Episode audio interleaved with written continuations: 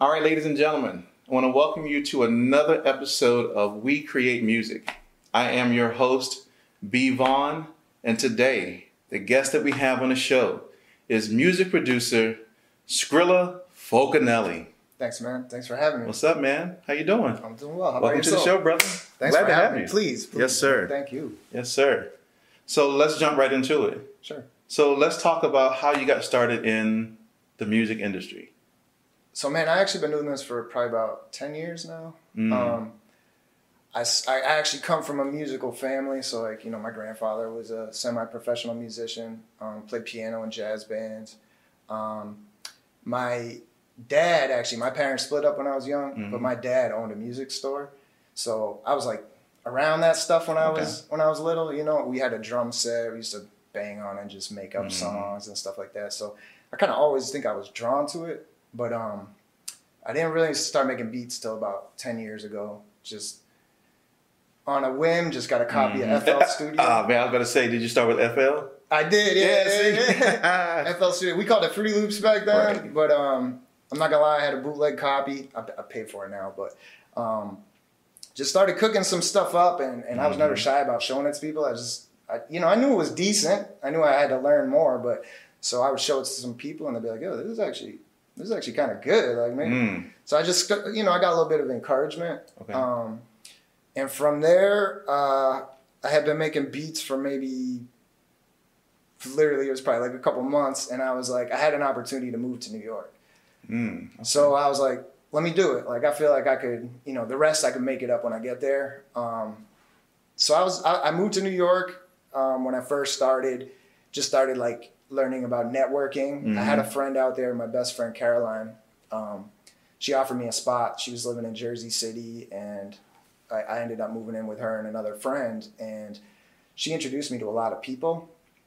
From there, I would start getting introduced to other people. So I like Mhm. very early got sort of a good idea like what networking can do and just mm, just kind of like how far you can get more so just talking to people and just being like a just being like a good person and sort of like Sure. you know who also makes music mhm. um, can actually get you a lot further than sort of at that time anyways just you know going online and you know sending beats out and that sort of thing so um, needless to say that didn't work out that well i wasn't ready for that like you know more more so mentally Okay. um, so I moved back home.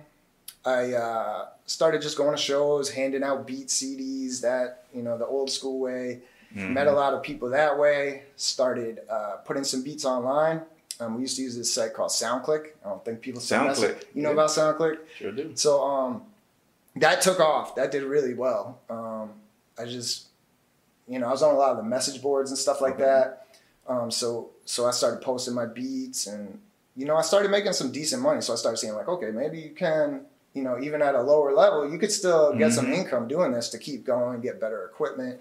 Um, from there, I ended up just linking up with some artists, you know, just going to the studio, seeing who was there. Um, I started working with this kid who was at the time. Um, we ended up working. He he got a, like a basically like a development deal with Wyclef, Okay. who at the time for me was like a you know legend. Yeah. Legend. I know a lot of kids now Yeah, don't know who he is- but Like, he's still a legend.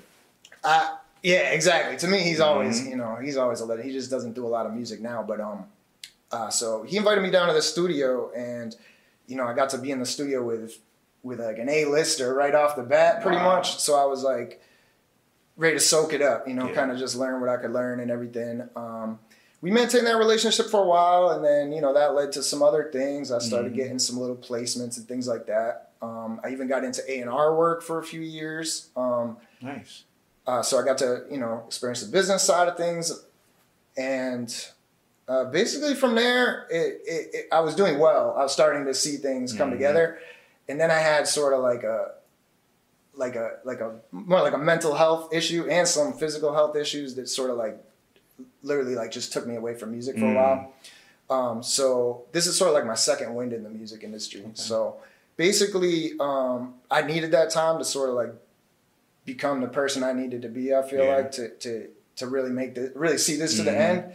And um, so I'm older now than I would have liked to be. You know, kind of like at the point I'm at. But um, yeah, all that stuff was important for for me to get to where I am now. So so that's that's sort of where I'm at now. I was uh, just sort of working a regular job, still making beats here and there, Mhm. and then at one point it, it was just like an epiphany or something. I was just like, this is this is what I'm supposed to be doing. Yeah. Like it's gonna be hard. I got to give up a lot of comfort now because I sort of Mhm. established myself. You know, unlike a lot of people, I actually had a pretty decent job. You know, it was easy. I had a good life, a good apartment, a car, all the you know all the basic stuff.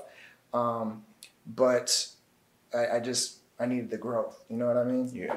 Like I had these goals that Mhm. were going unfinished. I don't want to be someday, you know, 50, 60 years old looking, Looking back, going, yeah. oh man, I wish I'd have did that. So I didn't have. A, I was never married. I don't have kids. So I didn't have a lot of things holding me back that a lot of my peers had that never, you know, Mhm. finished the job. So I was like, you know what? I got some money saved up. I talked to my girlfriend. We came out here, you know, did a little trip, just check out the area.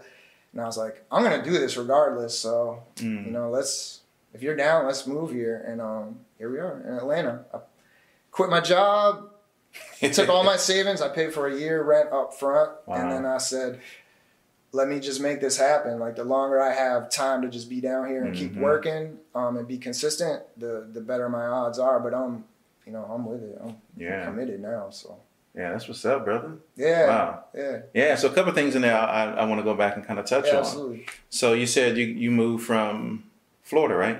No, I'm actually from Massachusetts, Worcester, Oh. Massachusetts. Yeah. Wow. Yes, sir. From Massachusetts. Okay. Yeah, yeah. All right. So from Massachusetts, you moved from there to to New York. Yeah, so straight up, I had a, a studio session. You know, I standard, right? Yeah. So they do these. I'm like, super familiar with Iceland. yeah, I thought you did, but um, they got these events called Collab Lab, hmm uh, where they, they get a bunch of producers and writers in the And they, studio. yeah. yeah. So I did one of those. Um, that was all night, it was 24 hours straight, hmm and it was crazy.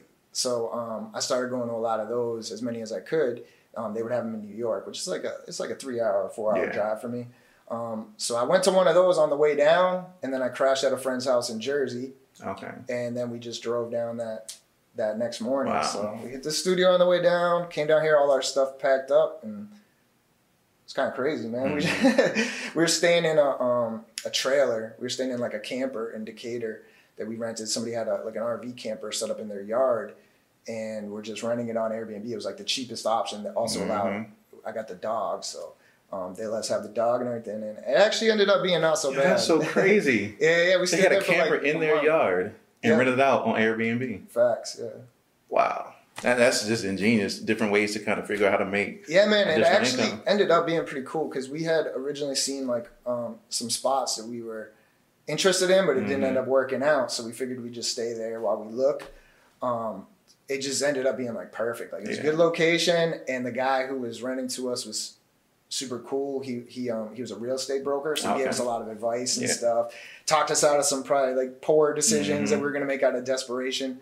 And then um, we actually ended up needing to stay a little longer, and he hooked us up. It just worked out. He needed somebody to watch his dogs, and he was like, "Hey, if y'all want to stick out. around and watch the dogs, we, you can stay." And I was like, "Man, Like we'll look, we'll watch dogs. yeah, we're, That's we're right. dog people. We- you know, we're very dog. That's right. so- That's right. So okay, so you went from Mass down to New York. Yep. But one thing you said in your introduction was that you were there, but you kind of said it didn't really work out because you weren't mentally prepared for it. So what do you mean by that? So I feel like kind of like mental health is sort of still like we're getting there, but it's still sort of like some people don't really. Oh, it's the dark it. side of the, the music industry. I feel like, it's a people dark, just the dark side of everything. everything. I mean, people don't really talk about the whole. And I've talked about it several times with people on the show, but a lot of people don't really kind of talk about the mental health aspect of things. So, so I would love to get into that then because for me to look back where I was then Mhm. from where I am now is like like it, like it means a lot to me just to see how far Mm. I've come like mentally. You know, um I wasn't I wouldn't say I was like mentally unhealthy in the way a lot of people think of it where I'm Mhm. like I, I wasn't like crazy or anything like that. Right. I just like didn't have the the sort of mindset you need to really succeed in a business like the Mm. music industry mhm. you know like just just like i came from a, a, a- background of just being like really depressed and anxious and sort of like blaming other people for Mhm. for things that that were my own problem and uh sort of like once i, I learned to kind of take control of myself and and just really self-awareness just like really understanding you know having those like challenging Mhm. conversations with yourself like what is this really about? You know, mm. giving yourself the real answer because we lie to ourselves just we lie to ourselves, if not more, right? Right. Yeah. So, so a lot of a lot came from that, and that's sort of, I, I say that was the biggest thing. Mm. Just sort of like realizing, all right, everything that's gone right or wrong is all my responsibility. You know, yeah. You know, stuff happens, but it's gonna happen no matter what you do. So you really got to kind of like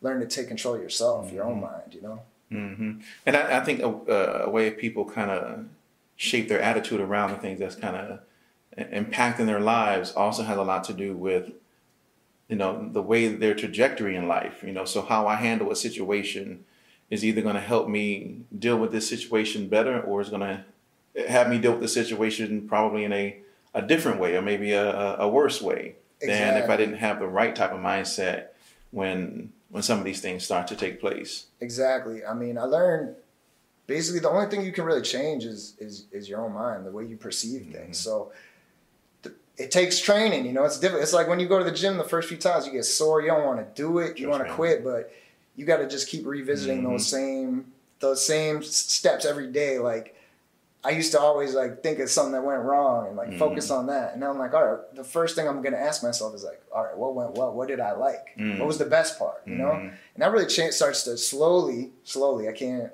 reiterate slowly enough, but it does change your, your thought process. And oh, just, oh, yeah.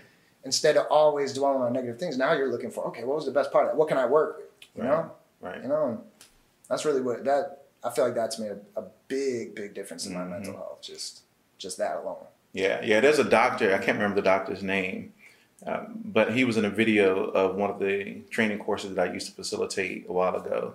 And in that video, he was talking about the difference between humans and animals is the fact that humans have the ability to be self-aware. We have mm. the ability to step outside of ourselves and kind of examine our own perspectives. So he called them uh, ants, automatic negative thoughts. Mm. And he says we have the ability to kind of separate ourselves from our thoughts to really analyze and say, is this thought really true? Do I really believe this? And if it's not true, he said, then we just get rid of it because it's not something that is true for us. But if it is true, then we need to figure out ways to kind of deal with deal mm. with it. You know, but mental health is a, a, a super issue. I mean, I kind of work in the healthcare field for my regular job, and we have a whole mental health department that focuses on you know schizophrenia and depression and anxiety and all these different types of mental illnesses, and it's super prevalent within the music community, and a lot of people don't want to talk about it. You know, and I feel this is my own personal thing, but that social media plays a huge part into Facts. a person's mental stability Facts. and how they kind of perceive themselves. Like I saw a post the other day, and then I read the comments, and I'm just like, wow, like one person with hundreds of thousands of followers can say one thing, and that can impact the mentality of a whole lot of people. Oh man, I you couldn't have said it better. It's crazy sometimes. I do notice that it's like sometimes people just wait for somebody that's like an influence uh, an mm-hmm. influencer to say something, and then that's all of a sudden that's like law to them. That's like law. Like, like, I don't understand that. Yeah, like I don't know. People just I think everybody kind of wants somebody that they think knows how has the mm-hmm. answers, and that could be somebody on Instagram, or that could be you know their parents, it could mm-hmm. be whoever, but ultimately that I feel like that comes down to that self awareness thing. But um, kind of interesting what you're saying about those, you know, the the sort of mental health division and everything. It's like I, I started to learn that, you know, in the same way you could be you could be generally healthy, but maybe mm-hmm. you know mm-hmm. your cholesterol is a little high or something right. like that, um, or your blood pressure is a little high. Is like you could be like appear mentally healthy. You know, there's nothing like obviously wrong with you, but just certain stuff that prevents you from like sort of growing as a person. You right. know, and that to me is you're not as healthy as you could be. You know, mm-hmm. you can still hit the gym a little harder. You, know? like, hit, you can hit that mental gym. Yeah, maybe pass up on a couple. You know, pass up on the donuts and eat a salad or something like that. There's yeah. always room for improvement, yeah, boy, no matter what level you're at. That's one of them donuts. I don't. I don't like to pass up on yeah. donuts myself, but I look. I look. I need to pass one every donut that I can find. Oh man, it's so, hard. It's hard. Hey, well, hey, Smitty, don't watch this. So. yeah, don't don't watch this, Smitty. So uh, yeah, I need to pass up on all that. But uh, so in your in your introduction, you did also talk about working with Wyclef. Yeah. Right. So talk about that experience and what were some of the the highs and lows, maybe some of the challenges that you experienced in that type of environment. Um. So that was pretty early in my career. Uh, honestly, uh, when I went down to the studio and met him, he was actually like, it's, it's crazy. My experience has been like the seemingly the bigger the star is, like the more down to earth they are. Mm-hmm. It's almost like the people that are still like have like a little bit of a chip on their So shoulder or weird. something. Like I don't think he has. He's past that, you know. Mhm. But um, it was a good experience for me, um, especially because I ended up playing for him like a like a concept song that I have for for the artists that we were Mhm. working with, and um, it was one of those things where a lot of people weren't messing with the idea, but I knew it was dope, and he was like he got up and gave me daps, you know, so was just like good to get encouragement from Mhm. you know somebody that I looked up to at that point, and um, just to get any type of insight from him. I mean, talking about he was saying like there's no room for mediocrity, Mhm. and that that made me like go that much harder. I was just like, you know what, I gotta like. I, I started bringing my laptop with me to to like the car dealership. I'm getting an oil change. I got my laptop there, a little keyboard. I've done that several times. Yeah, you know how it is, man. It's like That's right. Sometimes you just got to be a little bit obsessed. You Mm. know, you got to just like really want to get better, and Yeah. that means back to self awareness. That means admitting that you you know you're you could get you could be really good, but you could always learn something from everybody. Yeah. I've never been in a studio session where I didn't learn something. Mm. You know, hmm And if you feel that if you're in that studio and you know everything, then you're probably I'm in the wrong one. in the wrong place. Yeah. Probably in the wrong place. I met Wyclef in the bathroom. Oh, that's crazy. Man. That's crazy. I was like, and all of a sudden he walked in. I was like, "Oh, what's up, Wyclef?" He was like, "It was good, brother." And we just did our thing, and then, and he walked out. I was like, "All right, man, take it easy." He was like, "Take it easy, brother." I was like, "Yo, that was Wyclef." Wait a minute. He's dope, man. Like just a dope musician, songwriter. Mm-hmm. Um, I actually got a chance, uh, like about a year after that, to see him. We were talking about South by Southwest. Right. Um, he was performing out there, and that's one of the crazy things about South by is like, you could be in a club. It might be 200 people in there, Mhm. 150 people in there, and you'll see like somebody like that perform. So we got to see him in a, in a, a real intimate setting do a full set, and it was it was just like crazy just to see somebody Wow. who's like got that many years in the game, you know, at that level, and just rock a room Mhm. like that, you know, like Mhm. a small room, like Small that. room. Yeah, that's like yeah, whole this guy, he can command entire stadiums. Right, but in a way, that's like a little more impersonal. I feel like too. Mhm. So like, it takes a different type of skill, I think, to be able to, especially after. I mean, I don't know how often he does that anymore, Right. but you know, do like a like a small setting like that. It was, it was real dope. Yeah, yeah. Wow. Yeah, I've never seen him in concert. I would love to be able to see him that's the only time. That's in, only time in concert. You know, the one person I wanted to see in concert was Brian McKnight. Brian McKnight. and I saw man. Brian McKnight in concert, and so I checked it off my my list. Do you go? You go to a lot of concerts though. No, not really. I was at an ASCAP when we were talking about ASCAP Yeah. earlier. And so he was at the ASCAP uh, Expo, and he was performing at the Expo, kind of that same small venue. It was only for the, it was only for the ASCAP members uh, or the attendees of the um, the ASCAP Expo, and he was there with a whole bunch of people, Desmond Child, and a whole bunch of other people. But they did uh, songs that they've written, and man, it was amazing. It was the I don't even know the lady's name. Um, but she did the she had the the, the song da, da, da, da, da, da, Yeah, yep. and Everybody knows that. everybody knows the song, but we didn't know who she was until she started singing, and all of a sudden the crowd was, "Oh my gosh!" And she was like. "I was like, Yeah. oh man, that's you! You wrote that? Wow!" But going back to what you said, I am always super impressed with people who already have status and are Mhm. super humble, and people who haven't reached that level of status can be sometimes super arrogant. Facts. And I'm facts. like, wow, like why is there such a, a difference in in the mentality or the behavior of people when you have superstars who are down to earth, but people who aren't even at that level yet can be real jerks. Yeah, I wondered about that too. I mean, I don't, it's definitely not a, a rule. It's more like a generality, Mm. but I don't know. It might just be like when you're still, you still feel like you have something to prove. Maybe. Mm. Um, I definitely have had that experience where I just like maybe didn't know who somebody was that I should have, or Mhm. or something like that. Um, I mean, I, I don't know, Eh, but you're right. I, I've just definitely met some people that are like, you know, A list celebrities that are just like Super coolest people you ever met. Like, Coolest people They're they're like more happy to meet you than you are to meet them Mhm. and stuff. So that amazes me. I hope I could always maintain that. You know what I mean? I always just want to be a regular person. I know Regular person. That's why I make the beats, man. I didn't want to be a. I don't want to be some like you know superstar or anything like Right. that. That's why I like J. Cole, because anybody who watches the show, you know I'm a J. Cole fan. But I love the fact that he's just super down to earth. Yeah. There's another, uh, Jon Bellion is the same way. He's super down to earth. And I love people who are super down to earth and don't let the the stardom get to get to Mm. their head. I mean, you got people who, oh, I produced this one record, and so now I'm just be a jerk for the rest of my life.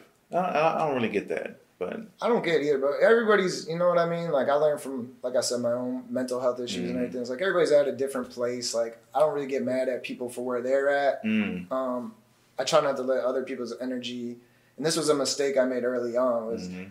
I wasn't really probably clear enough with who I was, so I would let other people's energy sort of just take me over. You know what I Mm. mean? If somebody had a, a bad attitude or something, that would allow me to have a bad attitude as well. You know, like a bad session, somebody's just acting a certain way, Mhm. and then I would sort of get defensive about it. But now, I try my best to just, you know, I'm just me. I'm gonna be Mhm. me. Even if you're having a bad day, I'm still. I'm not. That's that doesn't right. mean I gotta have a. That don't mean I have to have a bad yeah, day, Yeah, yeah, right? If you're feeling a certain way, I'm Yeah, sorry about that, but That's there's right. nothing I can do about it. So I'm not gonna try to let that energy, you know, sort of like take me over, hijack my mood, or. You That's right. So That's right. So you started talking about the personal sacrifices that you had to make in order to achieve the level of career that you're currently at today. And I'm sure, I mean, you, you, ladies and gentlemen, you're going to see Scrilla go super far because I've heard this this dude's music and I appreciate that, oh man. my goodness, it's it's it's crazy.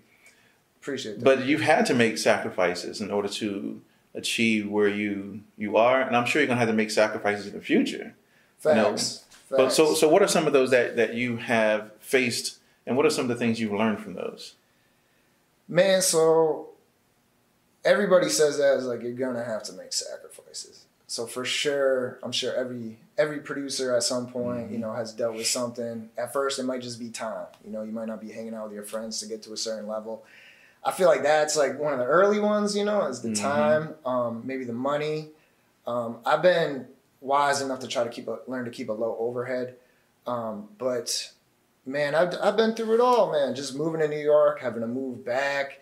I got I actually got robbed before I moved to New York, so I had Wow. $150 in an iPhone case. I went down there with a futon tied to my a futon mattress tied to my roof. I slept I slept on this mat on the floor, and I had $150 I had in that case. Wow! I had to borrow money to get a GPS, um, just so I could get my navigate my way around the city. Um, moving back, I had to move back home with my mom and my two brothers. That was, you know, not something I was proud of, but I, I had to get myself back on my feet. So I went right to work. Um, then I just everything, man. I had court cases. I had just coming down here.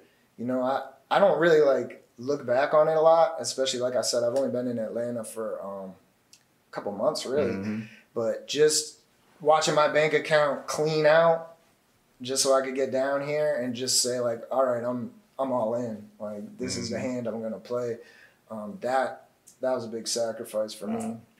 Um, not having anything to fall back on. So, um, I mean, you name it, I probably Yeah. you know if you got some others that you want to. Yeah, no, I'm I'm just sure saying, I got like, an example, like, but like, man, that's it's good. just you gotta at some point i feel like and this is this is why you don't see as many people that are older like me still doing it is because they come up with responsibilities they come up with sacrifices they're not willing to make you know Mm-hmm. Yeah. you got kids you got a wife you got you know I got that. I got you got, a lot that. of stuff i mean it's it's gonna be hard to devote all your time Yeah. to this me I, I i was lucky you know my girlfriend was Mhm. on board i didn't have all those commitments when i quit my job um, my boss was actually i had a good relationship with my boss like i said it was a, it was a good job but he was super supportive Good. i think he kind of knew in a way that like hmm i had unfinished business you know Yeah.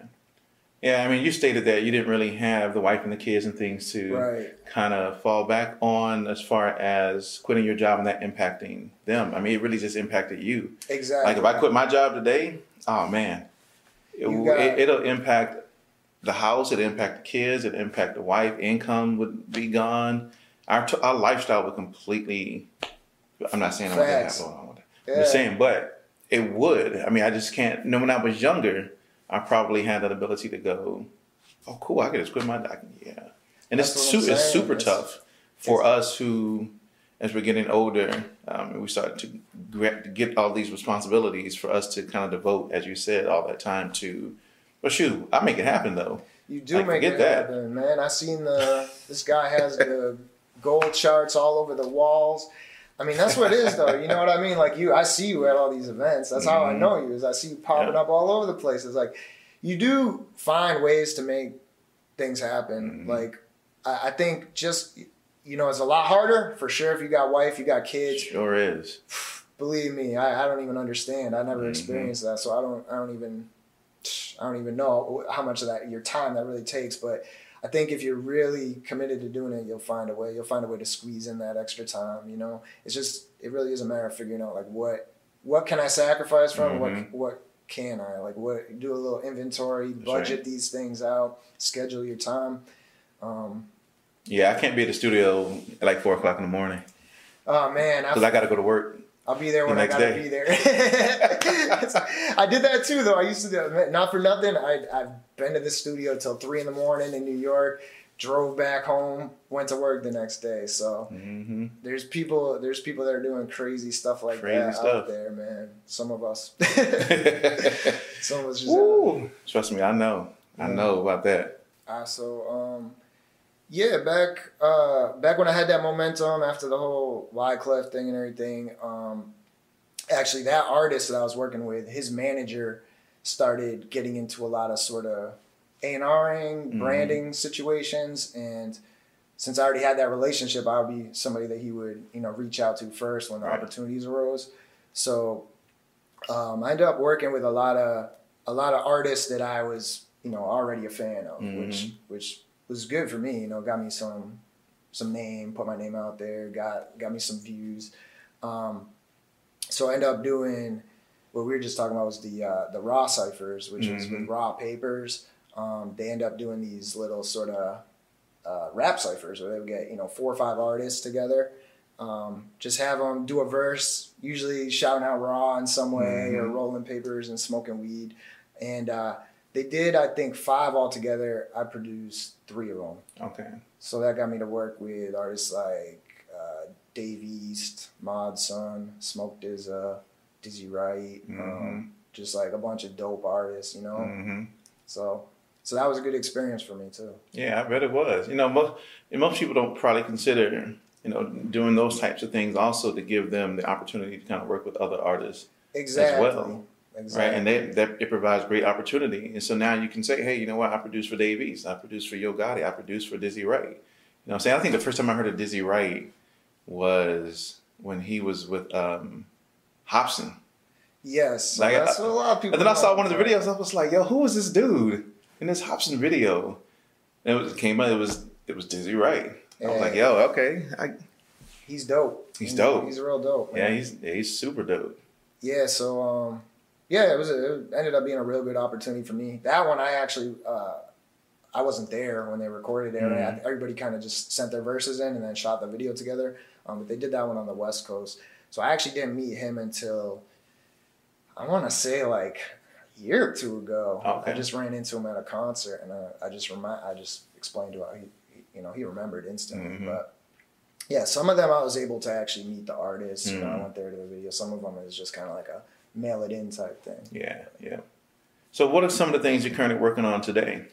So right now, um, since I moved down here, I sort of got a, a, little production team going on. Um, we're called the Saviors STS, and uh, The there's Saviors. three of us. So it's it's me, my boy Jano, and my boy Jimmy. And man, I just uh, like like I said, just the three of us coming together and sort of adding these little things in just takes uh, the beats are already dope and just takes them to like a whole other Mm. level. Like we get we got kind of like a system going pretty quickly, so it just it seemed to make sense to sort of join forces, join you know resources together, and, Mhm. and and just man, we started sending out these packs this year, and we're just gonna keep sending them out, keep building the relationships. Um, super excited, man. Just Yeah. see like how far we're gonna go, and you know, just like how much we grow. hmm Was he one of the guys that I met at the producer grind? Um, no, actually, Okay. I don't. no, neither of them were were at. at Okay. the- yeah. Yeah, yeah, yeah. I mean, I mean, I know people. Sometimes I usually give context of how I meet people, but I know we met first at the producer grind Facts. uh, yeah, yeah, yeah. I had already seen, you know, because I, I know uh, Smart Boy, Lenny. Shout Yeah. out to them. Um, and they they did the hmm they did your show already, so I instantly. Yeah, so I was wearing a shirt, and he was like, "That's the power of branding, though." he was like, "Yo, yeah, that's yeah, yeah." So I'm glad you were able to come on and Yeah, kind of talk about your your own experience. And so, uh, I mean, for those of you who don't know, I mean, there were some other things that we got into conversation about a little bit earlier, where we started talking about uh, like Kevin Hart. Yeah. You know what I'm saying? And uh, I mean, I don't know if you've seen the Kevin Hart documentary, but if you have not, like, I wish they if they could sponsor the show, then you know, I'm going to give them an advertisement. But I mean, Kevin Hart's documentary was was super inspiring. Like that dude is a grand hustler when it comes to to everything, right? And so I kind of take that same mentality when it comes to to to music. And I'm sure for you and your your crew that you're working with, that you kind of take that same mentality, that, that hustler mentality, right? Because there's three of you that's working together to kind of create and establish and build the brand that you are that you're working towards. So talk about some of the before I said it, make sure you check out the Kevin Hart documentary though. But I talk about some of the uh, the things that kind of are the highs and lows of you guys kind of working together. I mean, you're kind of fairly new working together. Yeah, so um, I moved to Atlanta in at the end of October. Um, actually, kind of a weird situation was I met Jano at uh, Illmind. You know, Illmind does Mhm. these Pass the Aux events. I've never been one. So Illmind, I had of never been either. I met Illmind prior to that, a few years prior, but um, uh, I was I saw that he was doing one in Atlanta, but it was sold out. Mm, So I was like, oh, all right, well, you know, can't can't go, you can't go. Weirdly enough, I actually hit Lenny Luxo up about an unrelated, uh, Mm. music unrelated question, and he was like, hey, random random question here, but I got an extra pass to Pass the Aux. Any chance you want to? And I was like, say less, man. Lenny. Say less. Lenny. Shout out to Lenny, man. He's Lenny a real one Luxo. He's a real one. Everybody who knows Yeah. him probably knows that. But um, so I went there not to play my music, not to like. I went there to support Mhm. him and just kind of like network with people and all that. And uh, Jano, he ended up playing some of his melodies and stuff, some of the beats he made, and he was saying, you know, I got melodies. Any producers want to work? Hit me up. Mhm. And he was relentless. I'm talking about. Wow. He was hitting everybody up. Yo, I'm working. Come on, work. He hit me up, even though he never heard my music and was just like, "Yo, I want to hear something." So I sent him some tracks, and he got me back. He's like, "You did these?" I was, I Yeah. said, "Yeah, that's me." He said, "That's crazy. We gotta, we gotta work." Send me some some of his melodies. I sent him back. You know, did my, my thing with him, and and he was like, "Yo, you gotta get down to the studio." Mm, So we started like right from there, pretty much. You know, I was still looking for a place, so I was a little tied up then. But ever since then, we just been nonstop. And then he brought in this kid Jimmy, who um, I had actually met at a uh, Cymatics event. okay. And um, like I said, once we got together and sort of the three of us, you know, having our strong points, but also being able to do a little bit of everything, Mhm. it just really, really took our tracks to like where like that's a record now. Before that was just kind of like a beat, but now it's like a you know it's got a whole vibe to it. And uh, man, I'm just like I said, I'm just excited about that. Yeah, it sounds exciting. Yeah, So I know when people first start to get together, you know, they're kind of filling each other out. right? You know, they're like, okay, this is my style of making music. This is your style of making music. And sometimes things always go the way that we want them to go. oh for sure. You know what I'm saying? Like, I like the way my drums sound hmm on this track, but you want to change them. I don't know. Like, I like these drums. Got you. So there's definitely um there's definitely a, like a give and take as Mhm. far as like we've all been pretty good I think about like taking each other's creative input, you Mhm. know. Um I've I've been working with artists and producers for a long time, so I'm kind of I don't really take anything as like, oh, this needs to be this way Mhm. necessarily. I, I want to hear it that way though. Like, let me hear it, and if it's if your way sounds Right. better, like by all means, we're we're we're accepting that we just want to make the best record. So, and I would say too, we kind of have a, a we we sort of quickly fell into knowing who Mhm. who's best at what parts, you know. Mhm. So um, I'd say the biggest obstacle is the same obstacle as working with anybody is when you're there doing it. A lot of times people want to interject and be like, "Oh no, that should be." Hold on, let me just get my ideas out, and then you'll see what I do. And then Right. if you want to make some changes, we could do it. But um, that's a that's an easy Yeah. fix. Just as long as you're not shy to kind of, you know, we we all just like kind of tell each other what's up. Like we don't have feelings. It's just Yeah, yeah, sometimes you got to put your ego to the to the yeah, curb. no, we have fun though. We just joke around and Mhm. mess around. It's, it's good times, man. We got some artists we're working with up there that, man, it's just it's it's good mm-hmm. times. You know, I love the fact that that Scrilla moved to Atlanta in October, and it's January, Yeah, it's January. and there are things that are popping off for you just instantly. Like that's what I love about Atlanta. You move here, you immediately get plugged in, and things start to take place. Things start to happen. Yeah, it definitely seems easier, I would say, to make the connections out here. Mhm. That's not to say I couldn't have done it at home with the same mentality and Right. everything, but it's just everything's more accessible here. hmm Um, I don't want to get too ahead of myself and say like everything's popping off, but like I, I know where I'm headed. I know what's like. I feel you know that I see it already. Right. Um, so I'm gonna just keep doing what I'm doing. But um, yeah, just the, the amount of connections I made, the amount of people who have just been Mhm. like like you just having me in here. You know what I'm saying? Like it's crazy out here. It's It a lot, a lot more acceptance. Like if you're about it, you you're good and you're you're you know you're cool to work with. Mhm. People will, will treat you well. They will treat you well. I like the fact that even in your introduction, you said it was just about being yourself. Yeah, And if you're if you are yourself genuinely, people will just naturally gravitate to just gravitate towards it. I think actually, yeah, I'm glad you said that because that was probably like that was like a big thing, mental health wise, just life wise. I wouldn't even say like music career. This applies to anything. It's like once I decided like who I wanted to be, hmm you know, a lot of people they get to a certain age and they're like, oh, I'm stuck this person forever. You know, you're not thinking it that way, but that's what you're doing. Mm. Um, me, once I decided, all right, this is the type of person I want to be. This is who I see myself as. I stopped letting like that stuff, like we were talking about earlier, like other people's energy consume me and stuff like Right. that. Like I know who I am. I know what person I'm going to be. I go into everything, give it my best, my 110 percent. If that's not good enough, you know, that's it's whatever. I'll try harder tomorrow, but Mhm. I don't let somebody else manage my expectations. Or, Mm. you know what I'm, you know what I'm talking about? Like Oh, yeah. everybody comes up with these excuses. I feel like they try to pawn off on you. Mm. Like I couldn't do this, so other people couldn't do this. So that's why you can't. That's why you can't do it. But I don't even need to see that somebody could do it to believe that it's possible. But if I if I've seen that people could do it, if I've seen one person could do it, if I've seen a lot of people that could do it, then say say less. Like Mhm. I'm I'm with it. Like he did it. There's a way. You know. Yeah, Like once somebody broke the four minute mile, hundreds of people broke the four minute mile. that's right. It just took that that. And it was always achievable, possible. Always achievable. right? But just another one person said, "I know I can do it, so I'm going to go do it." But it's always achievable, hmm right? That whatever we set limits on ourselves, Big time. right? And sometimes we allow other people to set limits on our on us. But maybe we don't even cognitively think about that what another person is saying or doing is setting limits on ourselves. Mhm. But um, so we take their advice and we take what they say and we take uh, the things that they do and we kind of limit us. But it's really limitless. Like there's nothing stopping anybody from achieving anything that they truly want. Yeah. You're gonna have to work your tail off though, Facts.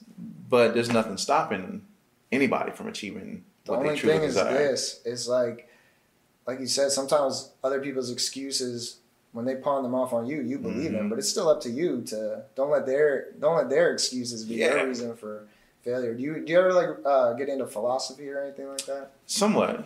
So I started getting into philosophy a lot, and um, if you re- like, if it interests you and you can get into it, Mhm. if presented the right way, it's like that stuff will change the way you think about everything Mm. because it's always like pointing out the flaws in your logic. Like Mhm. You start to you start to, to get a lot more real with yourself. Like, am I like thinking things just for for no Mm-hmm. reason, or is there actually some basis to what I'm believing? Mm. You know, um, so that all that stuff makes a big big impact on you, though. Yeah, it sure does. Sure does. So speaking in that same vein, what advice would you give people coming into this music industry? What are some things they need to consider and to to be mindful of? Um, man, my advice isn't even specific to music, but it's I, I probably would just reiterate that is you know, decide what you want to do. Spend a lot of time thinking about that stuff. You know, ask yourself the real hard questions and really think about the answers. You know, like Mm-hmm. marinate on that because you're the first answers are going to be the ones you're you're lying to yourself. You know, Mhm. you got to get past that point. Sometimes you got to change. Um, you know, you know Charlie Rocket.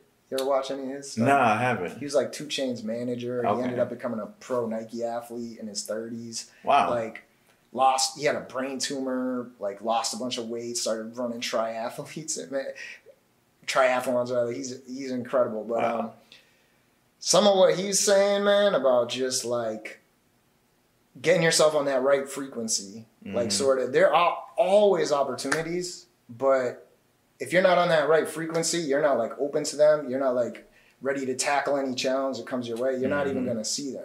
You're not like on the right level Wow. to to sort of access it Right. you know but once you start i mean to me just like once I, I went all in i feel like the universe has a weird way of like you know showing you some things like Mhm. oh all right you're that you're serious about it now like here's this Yeah. you know like just the way i end up meeting j note the way stuff Mhm. you know like you said in two months how much stuff can change out here it's like that's real so decide what kind of person you want to be and then live up to that just be that person don't Yeah. let anybody else tell you otherwise you know Mhm.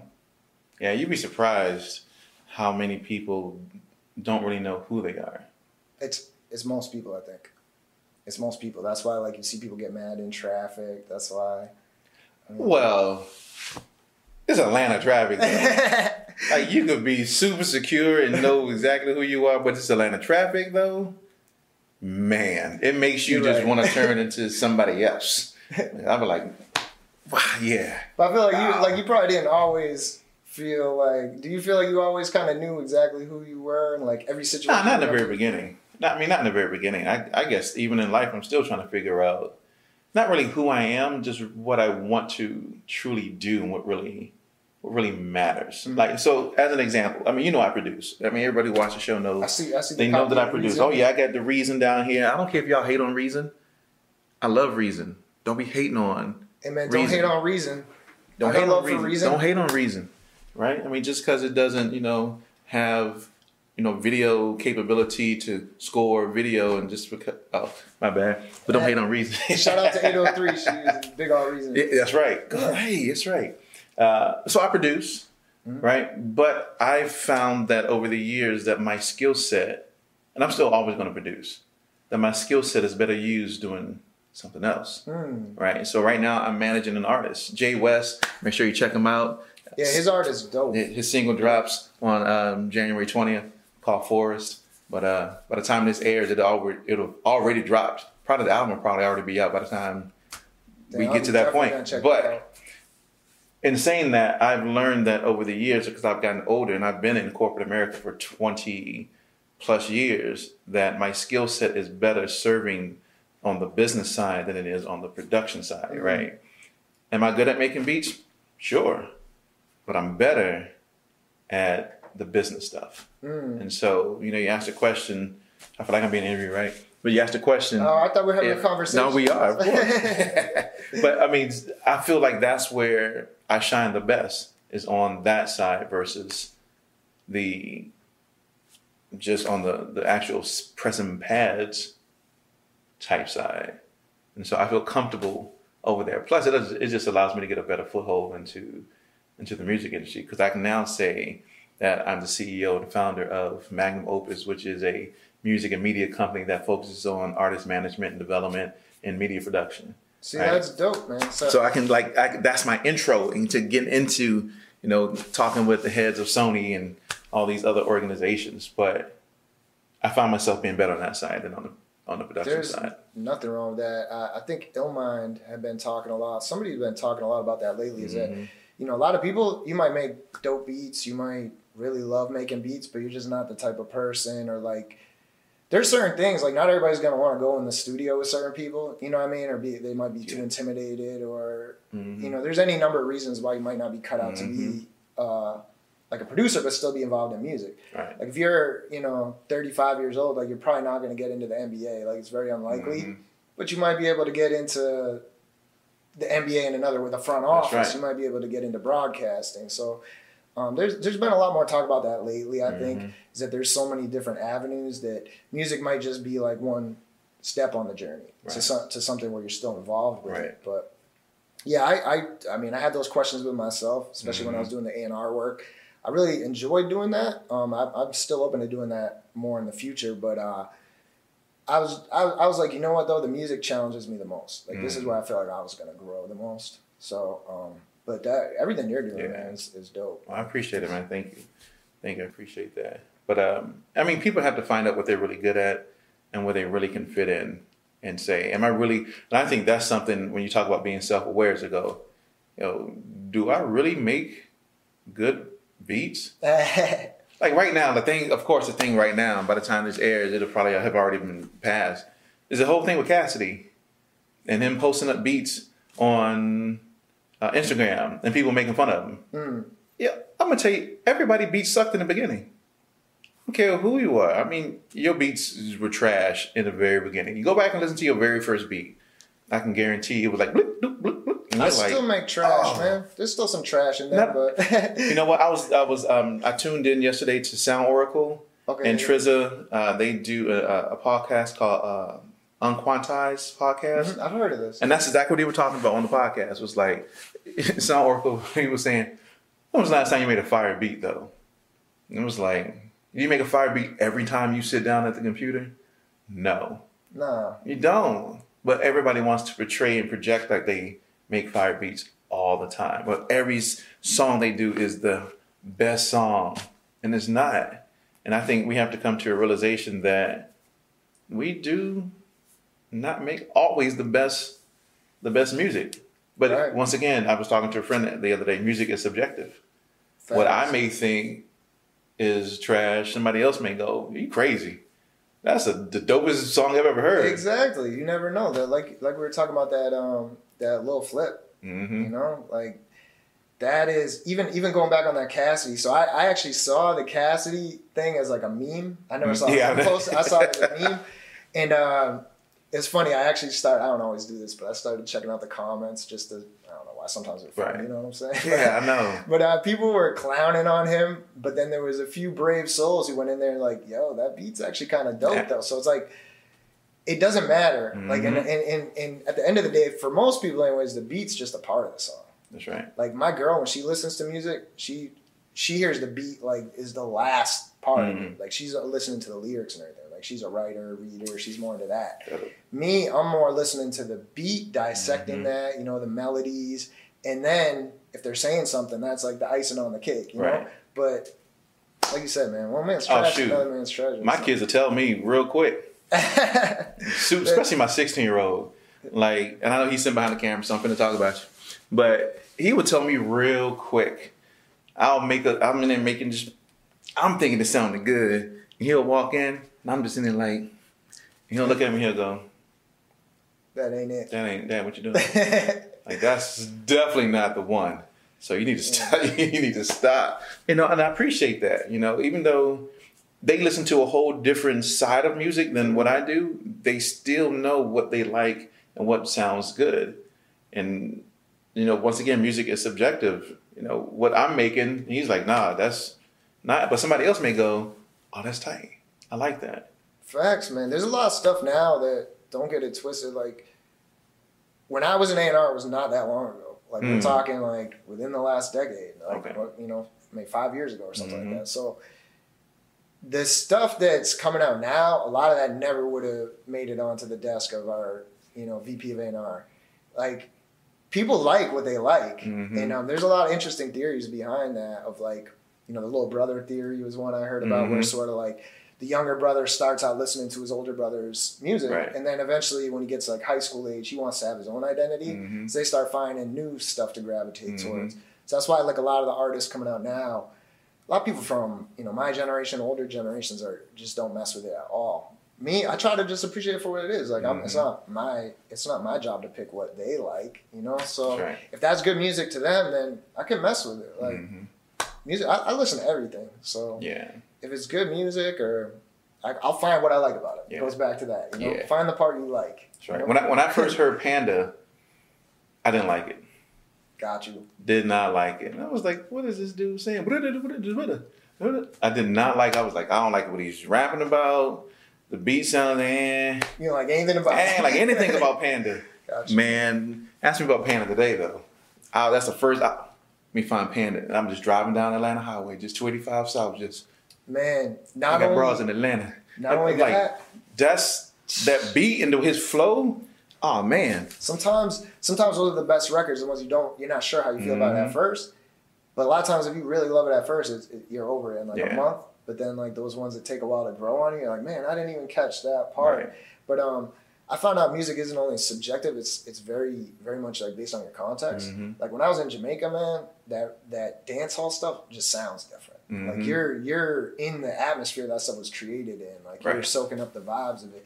You know, country music probably sounds better. You know, you go to the countryside in Texas, it's probably a whole different thing. But if you're, you know, you're in the middle of Atlanta, you know, in traffic maybe, Mhm. and you're not a country fan, you know, it might not sound the same. yeah. It may it not sound the same because maybe in at that moment I'm not in that mood. Yeah, you're not gonna To- relate to it the same. Yeah, I'm in the mood of Ludacris, get out of the way type stuff. Like I need you to move because you're driving so slow. I don't get it. Atlanta, why you drive? Oh my gosh. Damn, I'm lucky because I go to the studio usually at night or like late morning, so I'm kind of like in between. Yeah. And I, I got a good location, but yeah, I've I've heard about the traffic though. Stop driving slow. I know. Stay off your phones. Stop driving. Stay off your phones. I was driving in traffic the other day, and this lady literally, Oh yeah, they don't even look. I mean, literally, she was scrolling just through her phone. Just now, don't, don't do that. Don't do People that. at home, don't do that. now I'm driving, and I'm just having to look over, and she.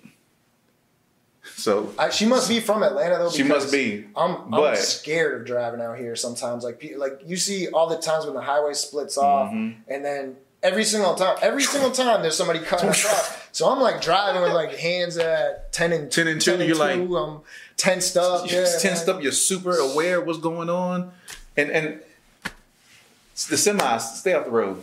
But oh my god, I can go on and on and on about the whole. Man, you have you have an idea, but I like the state of just driving and vehicles in disrepair. Right. Right. I've seen it's like Right. What amazes me about Atlanta traffic is that you got people that have been in accidents yeah. and they are super driving fast, and you can tell they've been in an accident because the car is like Oh yeah. crushed in the front, That's what I'm saying. and they and these are the same people go through traffic. And I'm like, you were- you you just went in an accident Yo, like, I've yesterday. Why you? witnessed a handful of that? Like they happened in I front know. of me I since I've been. I told you I've been down here for like two months. Like I, I could go a year without seeing an accident at home, but Right. just people drive crazy out here. We have a bad reputation at home. too.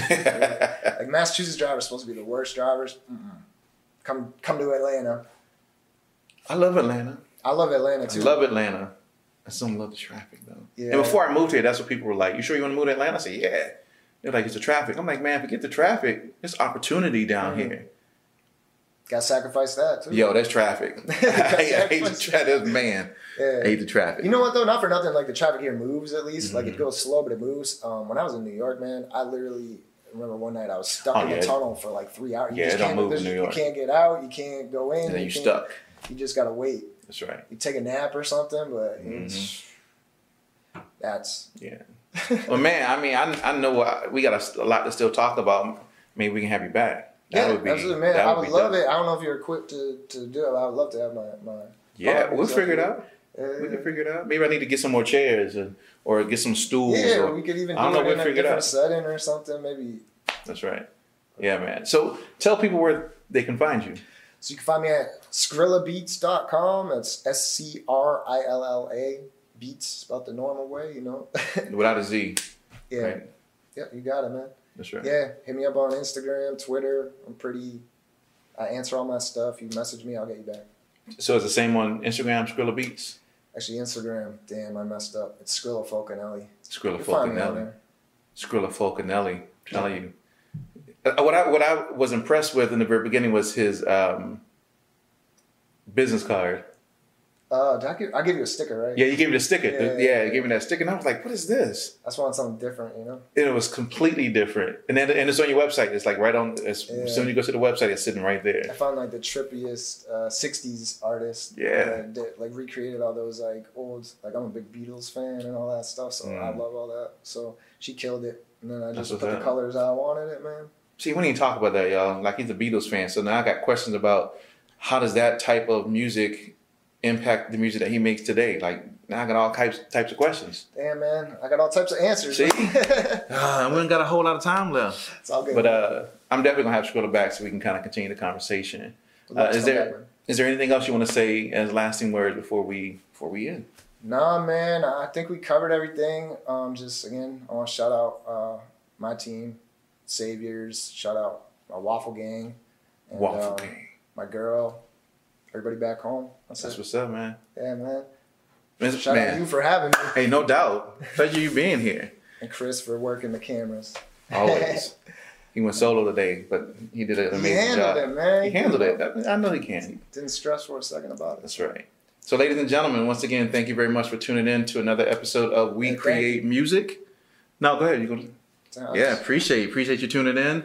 Appreciate you know the conversation with Scrilla, but you can always check us out at our new time on Thursdays at 7 p.m. That's when we drop. You can visit us at www.wecreatemusic.tv. And ladies and gentlemen, that's it. We're out. Thank you very much. Peace. Peace.